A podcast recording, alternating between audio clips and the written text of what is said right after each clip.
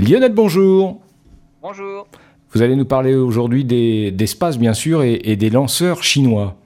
Et oui, les Chinois, comme toutes les autres puissances spatiales capables d'envoyer des satellites dans l'espace, disposent de lanceurs, mais dont le premier étage ne va pas dans l'espace, lui. Il monte à 80 ou 100 km d'altitude et retombe sur Terre.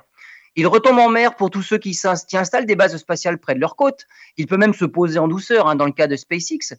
Mais lorsque le pays installe sa base de lancement au milieu des terres pour des raisons de stratégie ou de sécurité, par exemple, eh bien, le retour du premier étage se fait sur la terre ferme. Il s'écrase au sol.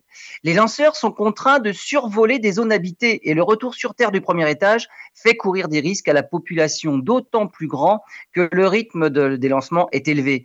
Sur les quatre bases de lancement chinoises, trois sont situées en zone désertique et ne posent pas spécialement de problème. Seule la base de Taïwan, dans une province du nord-est de la Chine, est située dans une région peuplée. Et le lancement d'une fusée Long March 4B le 7 septembre dernier a vu son premier étage retomber tout près d'une zone habitée. Des risques sciemment acceptés puisque le lendemain s'est déroulé de manière nominale, mais des risques que les pays occidentaux ne sont pas prêts à courir.